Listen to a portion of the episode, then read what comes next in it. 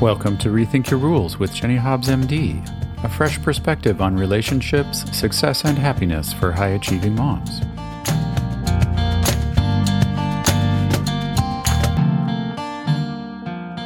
Hey there, it's Jenny. Happy New Year. And welcome back to another episode of Rethink Your Rules, another year of rethinking our rules together. So glad you're here. I hope you had an amazing holiday season and that you are feeling somewhat ready to embark on a new year. I know for me, now that I have school age kids, I always feel like the beginning of January is kind of a hectic time. And I've had to really set aside that desire to have all of my plans and goals and everything locked and loaded by the very beginning of the year, like January 1st, like I used to. Um, have to kind of get the kids back in school, get myself out of the post holiday slumber.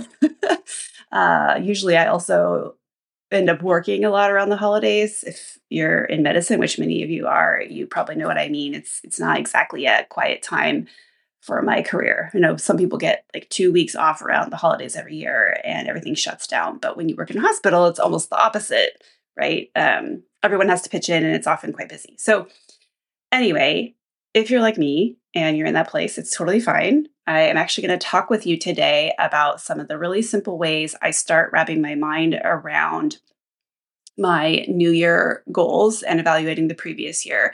And because my life does get so crazy around the holidays and in January and with my kids, I really have a simple system that I really like that I'm going to share with you. And it's also something that you can just give yourself some time to reflect on throughout the month of January. I I really one of my goals in the work that I do is to really help all of us type A overachievers just calm down a little bit and let it be okay that we take our time. We don't have to hit the ground running and be pushing, pushing, push, pushing for our goals. And to be honest, I'm kind of talking a little differently than maybe I would have in the past and differently than a lot of physician coaches talk too, because I think physician coaches tend to be these very driven people. And you know, a lot of them do hit the ground running with all these business goals and everything. And I just want to let you know if you're like me and that all feels a little bit, you know, overwhelming or pressured or forced, that's totally fine. Just there's time. There's a whole year ahead of us. It's beautiful. Let's enjoy it for a minute.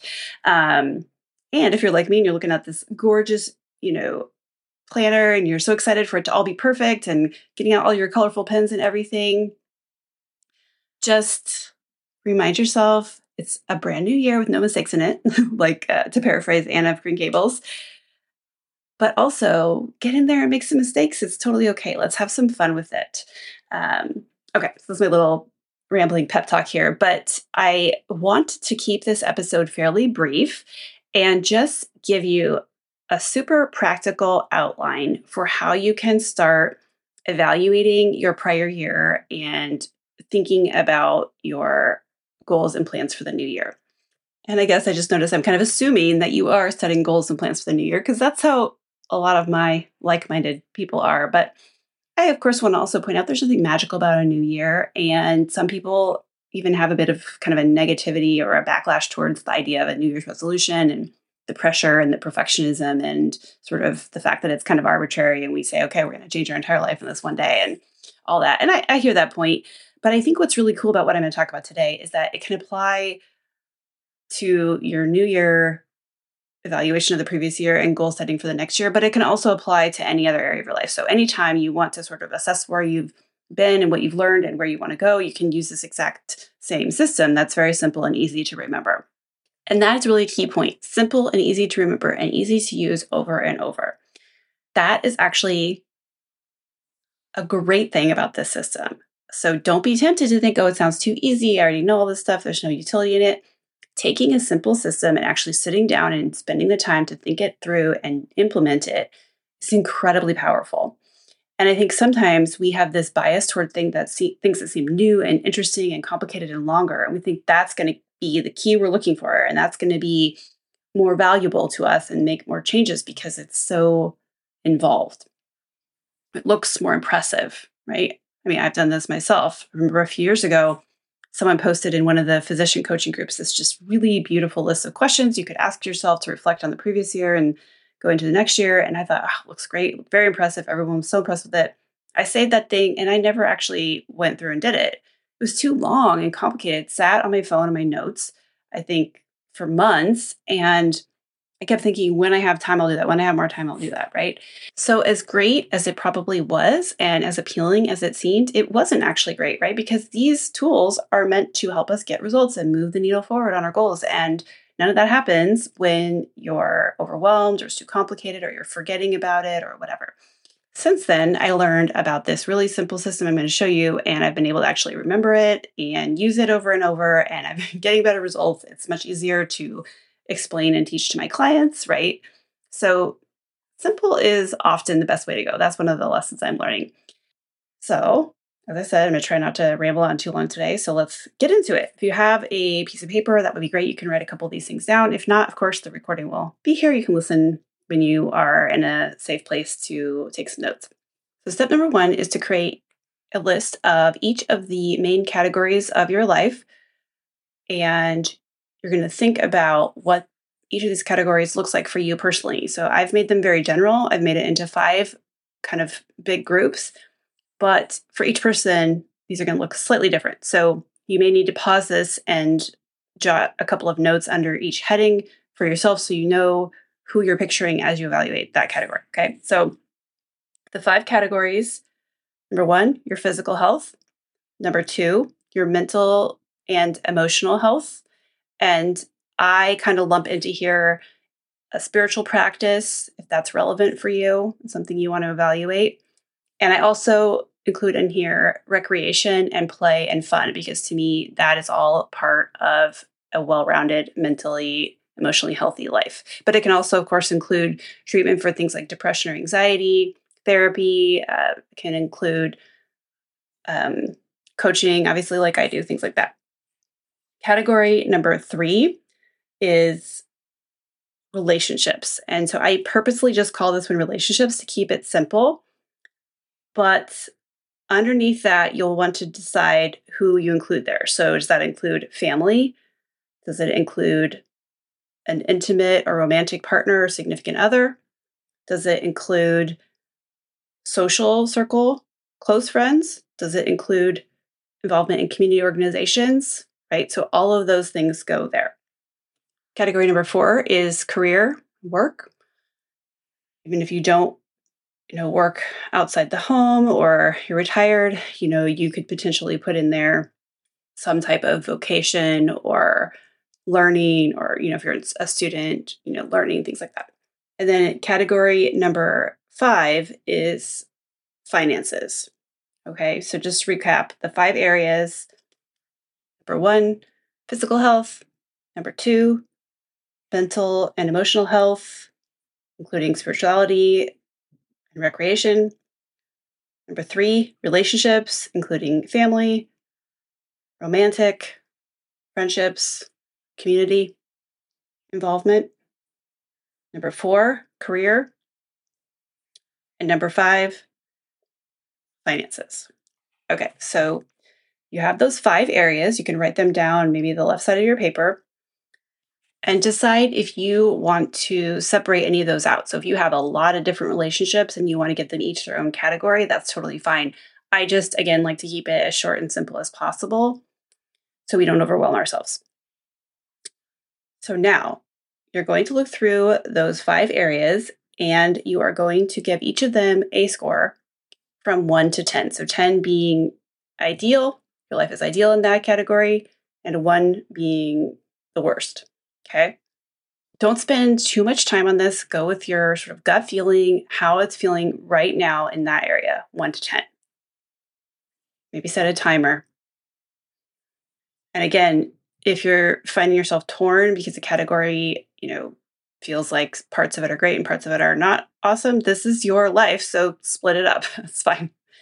Although I would try to keep it down to maybe like seven or eight or less categories just so you don't overwhelm yourself. And if there are areas here that aren't really applicable to you or not meaningful, you can just take them off the list. Okay. So, what, but you make sure you have your list and you've given each of them a score from one to 10. Okay. Now, step number three is going to be to go through and define for yourself what would a 10 look like for me in this area. And you can do that for each area. If you have time. If you're in a rush or you just want to get a sense of this before you spend a lot of time on it, just pick one area, maybe the one you want to focus on right now for goal setting or the one that has the lowest score, and kind of go through the rest of this process. You're going to define what would a 10 look like. If I was, you know, so take away all your misgivings about whether you could or couldn't accomplish it and just say, okay, like what would a 10 look like for me in this area if I assume that I could make it work no matter what? Okay. So write that down the best you can. And again, that's for each of your categories.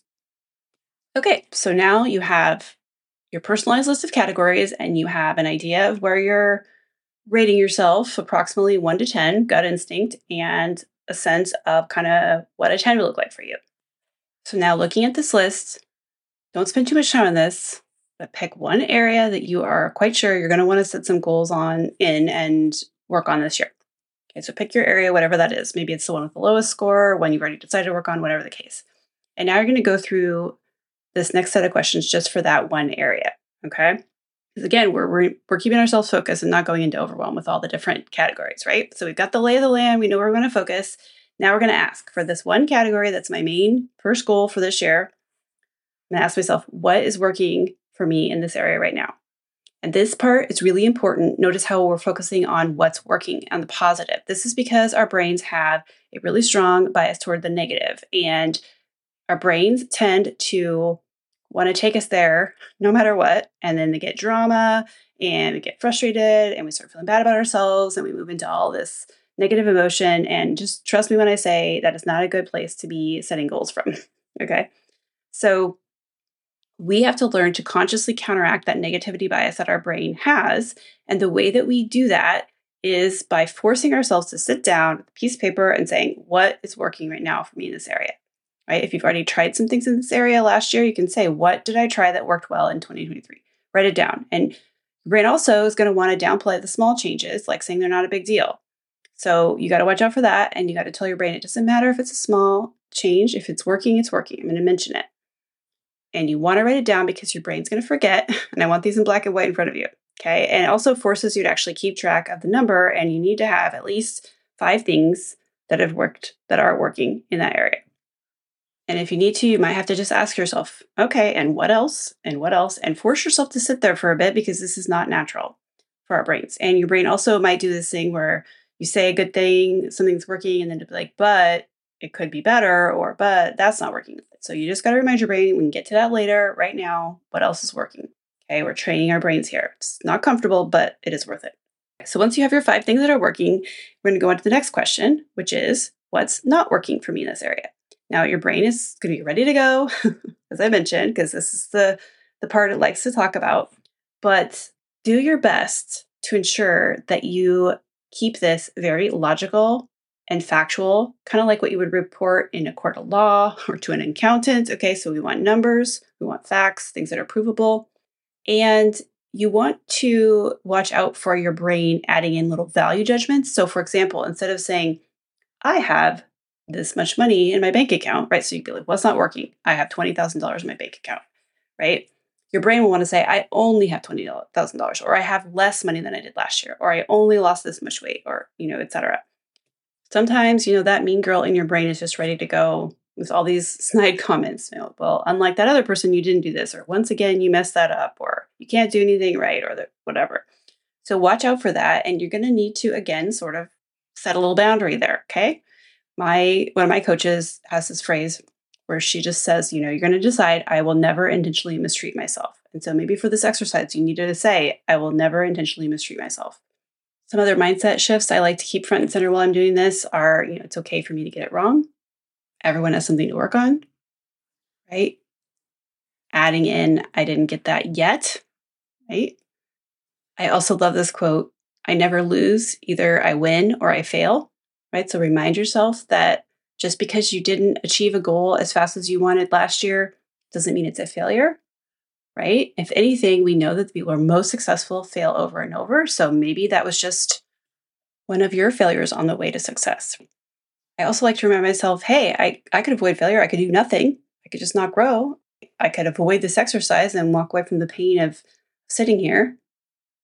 But that would be maybe failing because I'd be giving up. But sitting here, acknowledging what I need to work on, and choosing not to mistreat myself and choosing to stay logical, that's never a problem, right? That's how I get all the good things in life that I'm trying to get. So give yourself those pep talks if you need to. If you don't have me there beside you, coaching you through it. Once you've made these lists, you've written this all down, you're ready for the last step. So in this category that you've chosen, you can see your score from one to 10. You can see what a 10 looks like. You can see really specific and granular detail, what's working, what's not. It's all factual. So now all you got to do is bring that together and say, okay, what will I do differently to get closer to that 10? So this is framed in a very specific way, right? You know the goal. You've got some information here about what's working, what's not. You've got your logical brain, your prefrontal cortex online and ready. You've done your best, settle down the drama and the fear, the fear of failure and all this stuff. Now you're going to make your best, smart, educated guess about how to get closer to that. You want to feel a little bit like you would if you were making a decision at work, right? So if you're a doctor deciding what to give a patient or making a business decision or you know, deciding the best route to take for vacation. You know your destination, you know your resources, you know your time constraints, you know your preferences, right? And then you're going to use all that information. You make a logical decision, buy the tickets, order the rental car, whatever it is. Same thing here. You want to kind of be in that energy, right? I'm going to make the best educated decision I can with the smart brain that I trust. And I'm going to choose to be kind to myself no matter what. And then you just got to make that decision and write it down. Now, I told you to pick one category to do this for the year. You could do, you know, the same thing, go back and do it for a couple of other categories. I would really recommend not more than three and ideally, you'd really like to pick the one that's most important. There's a really great quote from a book called The One Thing uh, that I really like. There's a question you can ask yourself if you're trying to decide which area or which goal to focus on, because that could be hard for those of us that struggle to constrain down with our ADHD. but the question that they talk about in that book is what's the one thing I can do such that by doing it, everything else will be easier or unnecessary? So you could use that here, right? So you could look at these categories and say, okay, what is the one category that if I were to improve it, get it to a 10, everything else would be easier or unnecessary? What's the one that will have the biggest impact on the most other areas of my life? Or another way to decide, which is kind of a little less pressure, is to just think which one of these would be the most fun? Which one do I want to work on? It's totally fine, by the way, to just choose something because you want to. Sometimes we forget that. Okay, so just to wrap up, here's the process that you want to go through as you start thinking about where you are and where you want to be in your goals in 2024. So, step number one make a list of the five main areas of life physical health, mental, emotional health, relationships, career, and finances. Okay. And then for each of those areas, you're going to ask yourself, where am I on a scale from one to 10? And what would a 10 look like? Okay. And then you're going to pick one category that you most want to work on and focus on. And then you're going to ask yourself, what is working for me in this area right now? What is not working for me in this area right now? And what will I do differently to get closer to a 10? Okay, and you should have a really clear sense by the end of that exercise what changes are most important to make as you head into this new year. And I just want to wrap up by saying don't be afraid to keep it this simple. Don't overthink it. Stick to one, three tops areas to work on. And then take these same questions and reevaluate. Maybe decide you're going to reevaluate in a month or three months or six months and say, okay, where am I on the scale of one to 10? What's working? What isn't working? And what will I do differently? Right? So you can just keep coming back to it. All right. So I hope that that made a lot of sense and is super valuable to you. And I hope that this is fun. For me, at least, this is the type of goal setting that actually moves the needle forward and feels fun and doesn't feel like a bunch of negativity and doesn't feel so overwhelming. So I hope you have the same experience. And as always, if you want some help sorting through this and hearing how I can help you move closer to that 10 in all those areas, be sure to set up your free consult. The link is in the show notes, and I would love to kick off 2024 helping you reach those goals. I will see you next week.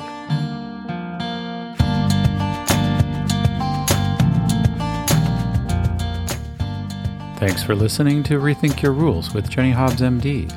Would you like to learn more about how to apply this to your own life through personalized coaching with Jenny? Visit us on the web at jennyhobbsmd.com to schedule a free consultation. If you found value in what you heard today, please consider subscribing to the podcast and giving us a five star rating so we can reach even more women like you.